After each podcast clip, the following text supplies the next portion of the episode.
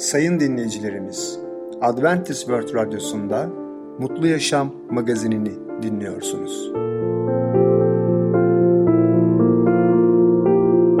Sayın dinleyicimiz, ben Ketrin Akpınar, Adventist World Radyosu Mutlu Yaşam magazine hoş geldiniz.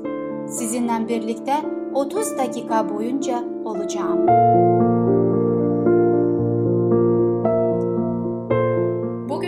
Programımızda peygamberler konusuyla var olan Allah, yaşam yolu konusuyla itiraf etme, kutsal kitaptaki hikayeler, Deborah ve Gideon'un hikayeler adlı konularımıza yer vereceğiz.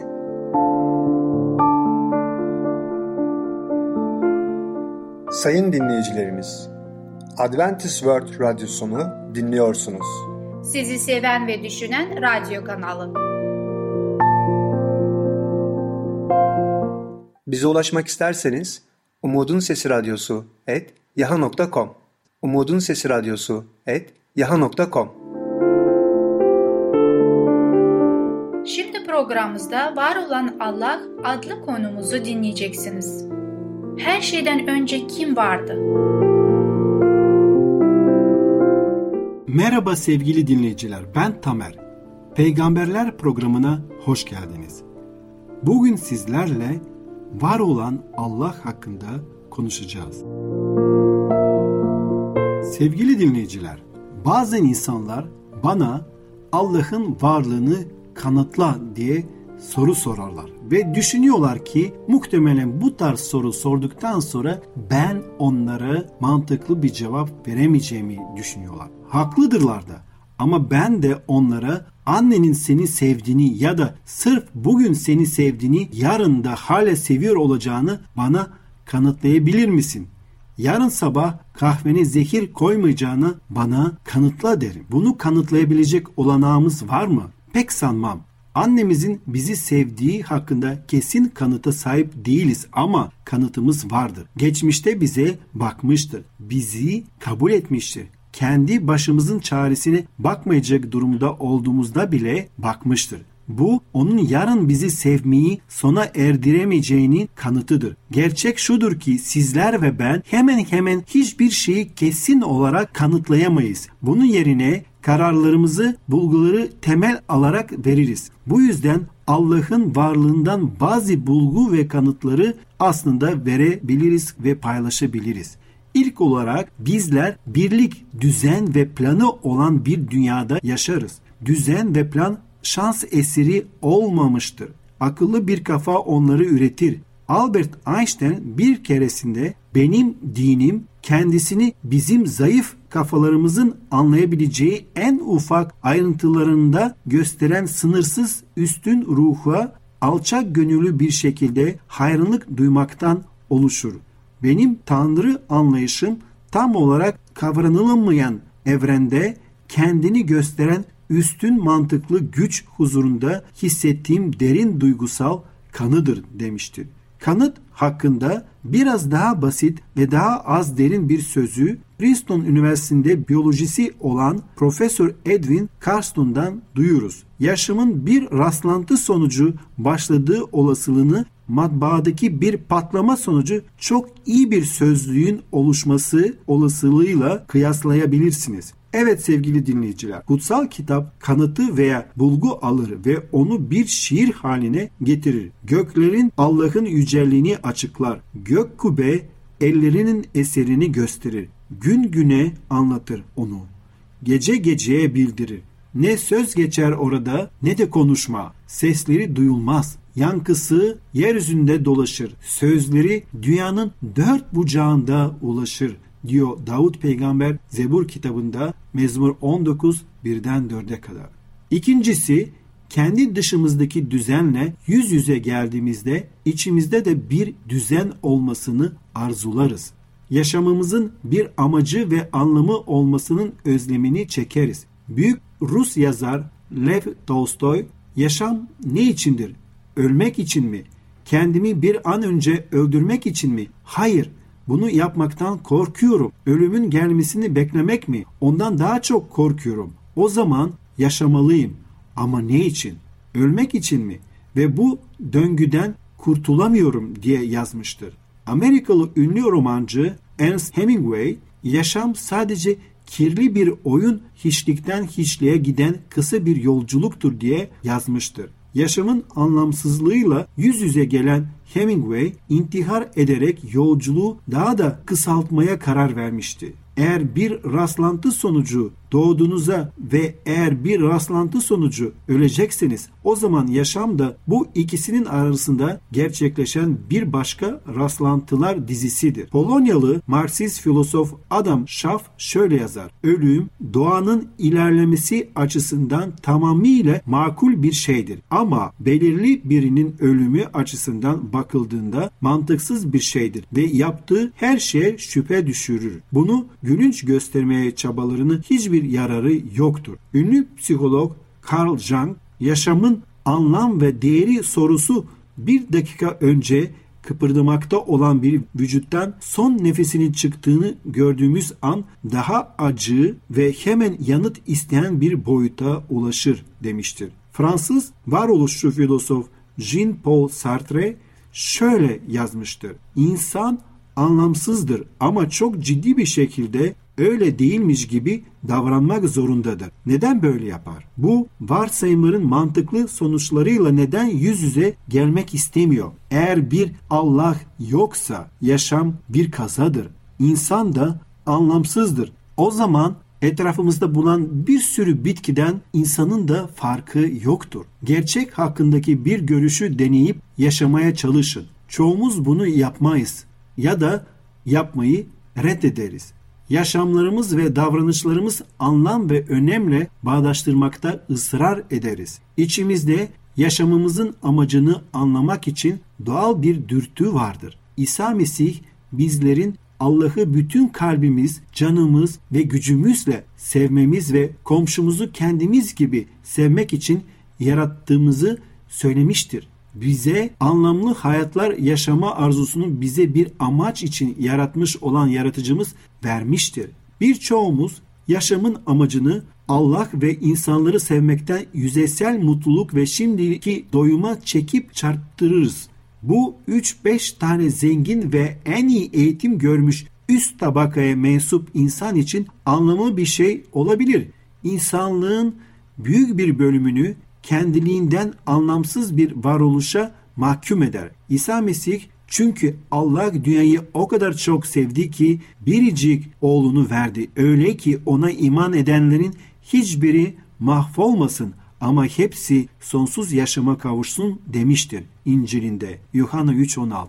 İsa Mesih insanlığın sadece bir tek sektörü için değil bütün dünya için makul ve anlamlıdır. İsa Mesih ister gelişmemiş dünya ülkelerinde yaşasınlar, ister gelişmiş ülkelerinde yaşasınlar. Yeryüzündeki bütün insanların yaşamlarına anlam ve amaç getirir. Sevgili dinleyiciler, bugünkü konumuz sona eriyor.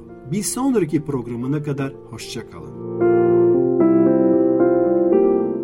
Sevgili dinleyicim, Var olan Allah adlı konumuzu dinlediniz. Gelecek hafta pazartesi günü Peygamberler adlı programımızı aynı saatte dinleyebileceksiniz.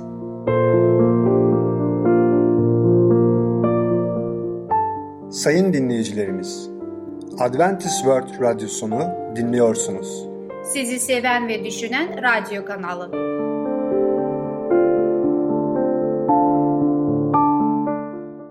Bize ulaşmak isterseniz Umutun Sesi Radyosu et yaha.com Umutun Sesi Radyosu et yaha.com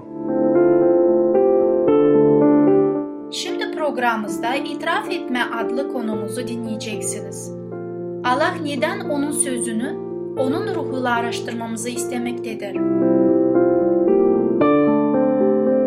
Merhaba sevgili dinleyicimiz. Yaşam Yolu adlı programa hoş geldiniz.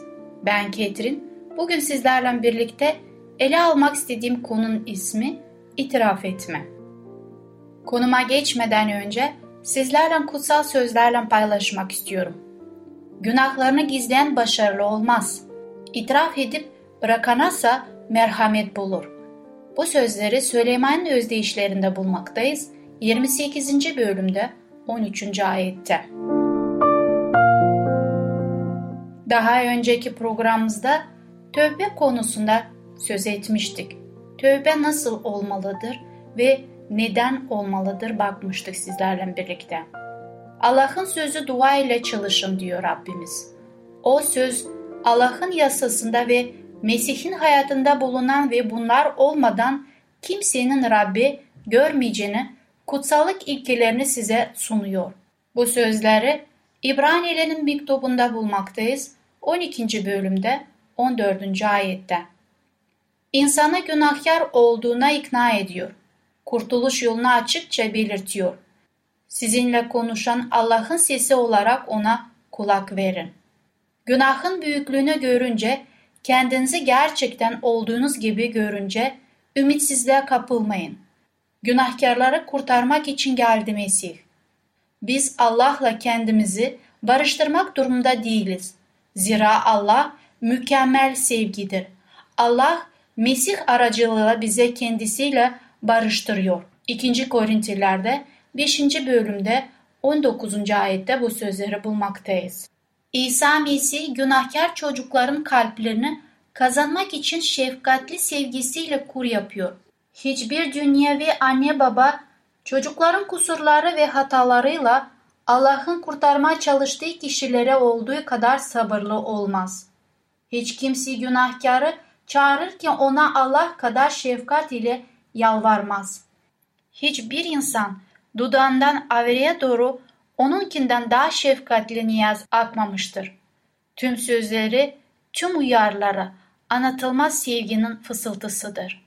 Şeytan çok büyük bir günahkar olduğunuzu söylemeye gelince yüzünüzü kurtarıcınıza kaldırıp onun erdemlerini sayın.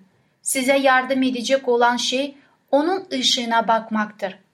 Günahınızı ikrar edin. Fakat düşmana Mesih İsa günahkarları kurtarmak için dünyaya geldi deyin ve onun eşsiz sevgisi sayesinde kurtulabileceğinizi söyleyin. 1. Timoteus'ta bu sözleri bulmaktayız. 1. bölümde 15. ayette. İsa Simon'a iki borcu hakkında bir soru sordu. Birinin borcu küçük bir miktardı. Diğerinkisi çok büyük. Ancak tefeci ikisinin de borcunu bağışladı ve Mesih Simon'a hangisinin onu çok seveceğini sordu. Simon kendisine daha çok bağışlanan diye yanıt verdi. Bu sözleri Luka'da 7. bölümde 43. ayette bulmaktayız. Günahkarlığımız büyüktür. Ancak Mesih affedilebilmemiz için öldü. Fedakarlığın erdemleri babaya bizim adımızı sunulmak için yeterlidir. Kendisi en çok bağışlanlar onu en çok sevecek ve büyük sevgisi ve sonsuz fedakarlığı için ona övgüler sunmak için tahtının yanına en yakın duracaklardır. Ancak Allah'ın sevgisini tamamen kavrayınca günahın günahkarlığını tam olarak anlarız. Bizim için indirilen zincirin uzunluğunu görünce Mesih'in bizim adımıza yaptığı sonsuz fedakarlığı biraz olsun kavrayınca kalp alçak gönüllülük ve tövbe ile erir. Allah'tan merhamet bulmanın şartları basit, adil ve makuldür. Rab günahlarımızın bağışlanması için bizden ağır bir iş istemez. Gökün Allah'ına canlarımızın beğenilir hale getirmek ya da günahımızın cezasını çekmek için uzun ve yorucu harçlar yapmamız veya günahlarımızın cezasını sanki ödeyebilecekmişiz gibi kendimizi incitmemiz ve aşağılamamız gerekmez. Fakat günahını itiraf edip bırakan merhamet bulacaktır. Elçi şöyle diyor. Şifa bulmak için günahlarınızı birbirinize itiraf edin ve birbirinize için dua edin. Yakup kitabında 5. bölümde 16. ayette bu sözleri söylemektedir. Günahlarınızı Allah'a itiraf edin. Zira günahı yalnızca Allah affedebilir. Kusurlarınızı da birbirinize itiraf edin. Arkadaşınızı veya komşunuzu incittiyseniz yanlışınızı tanımalısınız. Onun görevi ise size serbestçe bağışlamaktır. Sonra Allah'tan af dilemelisiniz. Zira incittiğiniz kardeşiniz Allah'ın malıdır ve onun incitmekle onun yaratıcısı ve kurtarıcısına karşı günah işlemişimizdir. Dava, günahın her ilkesini temizleyebilen, her alanda bizim gibi denenmiş ama günah işlememiş, zayıflıklarımızda bize yakınlık duyan, tek gerçek aracı olan, baş rahibimize sunulan bu sözleri İbranilerde bulmaktayız 4. bölümde 15. ayette. Suçunu tanıyarak canları Allah'ın yönünde alçaltmış olanlar, kabulün ilk şartını henüz yerine getirmemişlerdir. O pişman olunmayacak, tövbeyi tecrübe etmediysek, günahlarımızdan iğrenerek bunları gerçekten ruhumuzdan gelen bir utanç duygusu ve kırgınlıkla itiraf etmediysek, günahların affını hiçbir zaman gerçekten aramamışızdır. Ve hiçbir zaman aramadıysak hiçbir zaman Allah'ın selametini bulmamışızdır. Geçmiş günahların affını almamış olmamızın tek sebebi kalplerimizi alçaltmaya ve gerçeği sözünün şartlarına uymamaya razı olmamışızdır. Bu meseleyle ilgili açık talimatlar verilmiştir. İster aleyhine ister gizli olsun. Günahların itirafı kalpten ve serbestçe beyan edilmelidir. Sevgili dinleyicimiz, duyduğumuza göre Allah bizde kendi isteğimizde gelmemizi istemektedir. Günahlarımızı anlayarak, onlardan pişmanlık duyarak onları Allah'ın tarafında affedilmesini istemeliyiz. İtiraf nasıl olmalı bu konumuz burada bitmiyor. Bir sonraki programa kadar hoşça kalın. Sevgili dinleyicimiz, İtiraf Etme adlı konumuzu dinlediniz. Gelecek hafta cumartesi günü Yaşam Yolu adlı programımızı aynı saatte dinleyebileceksiniz.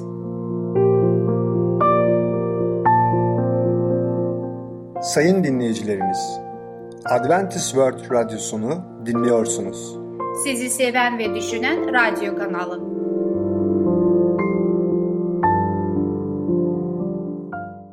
Bize ulaşmak isterseniz Umutun Sesi Radyosu et yaha.com Umutun Sesi Radyosu et yaha.com Sevgili küçük dostum, şimdi programımızda Debora ve Gideon'un hikayeleri adlı konumuzu dinleyeceksin. Rab ile her şey kazanmak mümkün müdür?